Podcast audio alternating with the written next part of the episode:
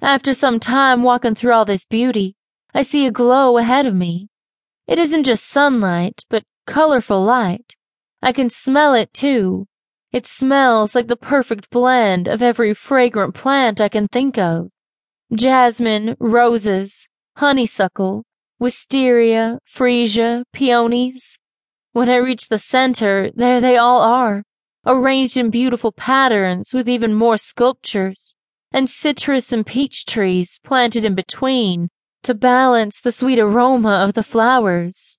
And all of them are being kissed by dozens of butterflies. In the middle of it all is a large water fountain in the shape of the orchid Barrett gave me. This is the center of the labyrinth, and it is the most beautiful place I've ever seen in all my life.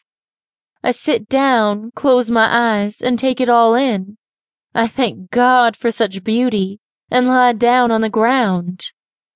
I see you did make it after all. I know who it is. I don't need to look. Barrett, this place is amazing. It is, he says knowingly. I brought you a blanket and some fruit. How did you know I'd need them? When most people come here, they do exactly what you're doing right now, and they stay a while. I roll over, and Barrett is there with an elaborate picnic basket. He pulls out two bottles, one wine, one water, and two wine glasses. He roots around the basket and reveals a large round peach and cuts it in half. He never once looks at me while he's doing this. He takes the pit out and offers me half.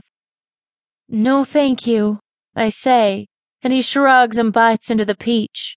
It is so ripe I can hear both the crunch of the skin and the sound of juice squirting into his mouth. The juice runs from his lips down the center of the peach.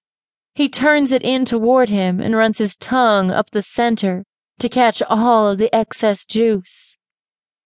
He is slow and deliberate with his tongue, and this time he never takes his eyes off me while he does it. I instantly get wet and swallow hard.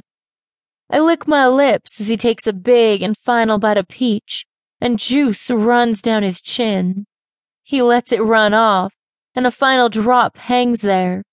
I grab a napkin in front of me and hand it to him. His hands are full with the glass and wine, so he sticks his chin out for me to wipe it.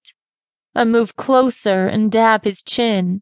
I can smell his smell again, and it does its thing, wrapping itself around me the way it did the first time.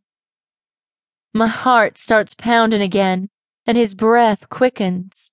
I drop the napkin and let my thumb kiss his thick, soft, wet lips.